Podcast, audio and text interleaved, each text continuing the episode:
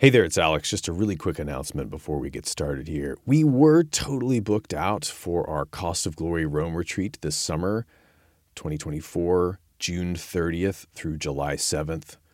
But we've managed to make some adjustments and we've found room for another one or two slots.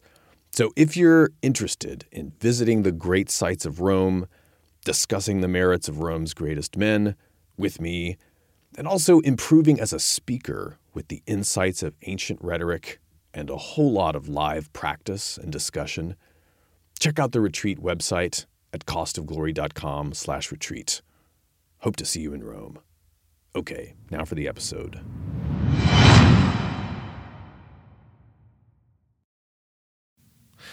Hello there, out in Radio Land. Let me ask you, are you working on something big do you have high hopes for a project? Maybe you're trying to get a raise at work or a promotion. Maybe you're launching a business, trying to make one succeed. Or maybe it's just that you want your children to become everything they're capable of becoming. Well, what will you do if your plans blow up in your face? You get that call sorry, we're going with a different vendor. Or your boss leaves the company and you just don't have the same chemistry with the replacement interest rates go up, or the price of lumber, or the price of Black Sea grain. Suddenly your business plan doesn't work anymore. Or maybe your kids start hanging out with the wrong crowd. Your son tells you, I don't want to read Plutarch's Lives anymore. I have to go find myself. These are hard things, friends. Terrible, hard things. How do we deal with them? How do we regroup? Well, today let's take a look at Lysander. Who of us has had higher hopes than that? This is Alex Petkus. You're listening to The Cost of Glory. We study the lives of great men here, men who have accomplished great things, and also men who have failed bigly. Not perfect men. But all the same, it takes great character to do anything worth telling a story for the ages about. And the point, as always, is to bring out the greatness in ourselves. It's there, Trust me, you are created in the image of God. Chances are you haven't even scratched the surface. And before we get to the meat of this, a quick announcement. I want to acknowledge a few books that have helped me put Lysander's life together. First, Paul Cartledge's book, Agesilaus. Also, Peter Krentz's book on the 30 at Athens. Donald Kagan's The Peloponnesian War has been helpful too. Also, in the realm of fiction, Steven Pressfield's The Tides of War, which is about Alcibiades, more or less. And also, another one of our Cost of Glory listeners writes historical novels on this period. His name is Martin Sulev. I just found out about this book series of his towards the end of making the Lysander series. But check out Martin's series, Demon of Athens, and you can find those books on Amazon. Book two in the series is called God of Sparta. And uh, can you tell by the name? It features as a villain Lysander of Sparta, God of Sparta. It's called. Love it. So I just got copies in the mail. Thanks, Martin, and uh, and thanks for being a fan too. So there are some options for you if you want to go deeper. Now then, some analysis and takeaways. Well, after Lysander died in 394 at Haliartus, King Agesilaus was forced to end his great Persian campaign, his Persian expedition, early because a major war was obviously threatening back home on the mainland. And that war, which was beginning really with Lysander's campaign in Boeotia, it ended up picking up steam a year or so later when the Corinthians joined in on the side of Thebes and Athens, and all three of the other major Greek mainland powers soon were united in a war against Sparta. The war was called the Corinthian War, and it lasted several years and ended in 387 BC. And it's a story that we'll tell later when we get to the biography of Agesilaus, coming soon. Well, in the in the wake of all of this, Thebes rose up to become the major antagonist to Sparta over the next generation. Under the leadership of Pelopidas and Epaminondas, Thebes eventually defeated the Spartans in a famous land battle, the Battle of Leuctra, in 371. Pelopidas and Epaminondas are also subjects of Plutarch biographies. Sadly, the one on Epaminondas is lost, but the Pelopidas one exists, and we'll We'll do him sometime. Amazing story. But in a way, Lysander's aggressive and uncompromising attitude toward Thebes in his life, it was really proven to be wise. And well, the gods didn't ultimately elect Sparta as their Greek speaking instrument to topple the Persians with. They left that to the Macedonians, to King Philip, and to his son, Alexander the Great. And that great campaign began only about 60 years after Lysander died. But Lysander and Agesilaus were arguably the first leaders to put together a credible plan to try it. And it failed for a number of reasons. And surely the fact that Lysander was not ultimately a part of the campaign was a factor here. So partly it was Agesilaus to blame for demoting his friend, but partly it was the constitution of Sparta itself that gave Agesilaus, as king, the power to do that. And Sparta was always a regional power in the Peloponnese.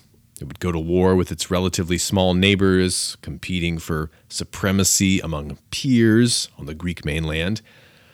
But Lysander saw that there are times in history when great moves are possible, when the world lets its guard down. And at the end of the Peloponnesian War, he seems to have seen, earlier than most, that the lesson of the past 30 or maybe even 70 years, or maybe even 100 years, it was that maintaining a so called balance of power among the independent Greek city states was a recipe for nearly endless war. And this is what the Romans thought of Greek history as well. But Lysander judged, even then perhaps, that what was inevitable was that one city, one people, and one power should rule them all. And he thought it must be Sparta. And you don't get a chance to put that kind of plan into action very often. Generations might go by before such an opportunity would open up like that again. If that was what he was thinking, he was correct. But the Spartan state was really not designed well for large scale empire. It was foreign to their ethos in a number of ways to deprive all the Greeks of their liberty, even though paradoxically they did keep a local subject population in a cruel state of serfdom, the Helots. And so Lysander pushed his agenda at the end of the war, and he persuaded the Spartans to pursue an imperialist program with decarchies and harmosts. But his rivals in the state used Sparta's checks and balances to undermine Lysander personally, and they used the very Spartan ethos of restraint in foreign policy to undermine Lysander's Sparta First political program. And Lysander then tried to revolutionize the Spartan political system, the kingship. He wasn't adverse to using some trickery there, or for that matter, to use it in other spheres of his career. As Plutarch commented, quote, Lysander, who was a clever quibbler and given to employing cunning deceptions to further most of his designs, counted justice as mere expediency, and honor as that which is advantageous. He said that the truth is better than falsehood, but that the worth and value of either is determined by the use to which it is put. End quote. And Lysander was also reported to have said, You should trick children with dice and men with oaths. And Lysander could always figure out a way to argue that the purpose to which he was putting both his truths and his falsehoods was the greater glory of Sparta.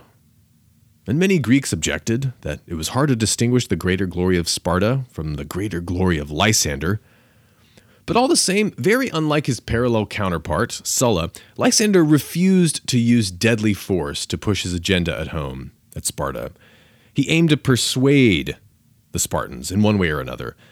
And whenever he failed, he didn't lash out resentfully. He moved on to different projects. No chance to change the kingship? Okay, let's get Agesilaus made king against opposition. And when Agesilaus turns on him, he gives up trying to lead the Asian expedition. And when he's discharged from his command there, he finds another project to pursue in Sparta's interests, leading a war that was brewing with Thebes. Now, because of his coldness and his cunning, Lysander became an object of terror and resentment to many Greeks who wrote about him. And it wasn't just their personal feelings guiding them. In fact, most of our sources, Plutarch included, largely reflect the pro Athenian and even pro Theban political perspective on Greek history of Lysander's time and on Lysander's own character. And this is really a weakness as serious as any that you might find in the Spartan constitution that it failed to produce men who would tell their side of history to posterity. When we do have tales of Spartan virtue, it's usually by chance, a product of outsiders, like Herodotus telling the story of the 300 at Thermopylae, or Xenophon's writings on Agesilaus. But the point that we were kind of getting to earlier stands, namely, if you are generally honest and just with your countrymen, but nonetheless dishonest and savage with your enemies, you will seriously jeopardize your legacy. And that's true even if you do have propagandists who can later try to sweep your faults under the rug. All the same, though, to the Spartans, Lysander was a hero, and his loss was crushing. He was a patriot through and through. He exemplified their city's virtues. As evidence, among other things, you could point to the fact that Lysander's death basically ended King Pausanias' career because he was felt to be at fault. And there are many other lessons that you can take from Lysander's life, and we'll return to this topic again when we get to the comparison between him and Sulla. You could talk about the importance of timing and understanding your enemy's psychology when you are executing bold strategies, as we saw in the case of his defeat of the Athenians at Notion and Aegospotami. But then again, people have commented that he forgot all his generalship in being defeated by the Thebans at the walls of Haliartus in an engagement where he should have simply waited for Pausanias to arrive with the full Spartan army. And it is really strange, his death, but maybe he had information that we didn't. Then you could point to other strategic and political lessons learned from installing the 30 at Athens and the Decarchies and what was at stake in those decisions. And if you have any other thoughts or reflections on Lysander, you could write to me, alex at ancientlifecoach.com, or reach out on social media. But the overwhelming lesson that I suggest to you in emulating Lysander's virtues is to never stop fighting for the cause that gives your life meaning. For Lysander, that was Sparta. Lysander drew his power, his stunning, savage effectiveness from absolute clarity about what was important to him. For you, it's something else. Have you identified it? If not, that's the first thing you need to do. Make sure it's good, something lasting. And if you have identified it, what are you doing to further it? What's in the way? Have you faced setbacks? You might take out a pen and paper, do a post mortem, figure out how you're going to get yourself back in the game, like Lysander did, time and time again.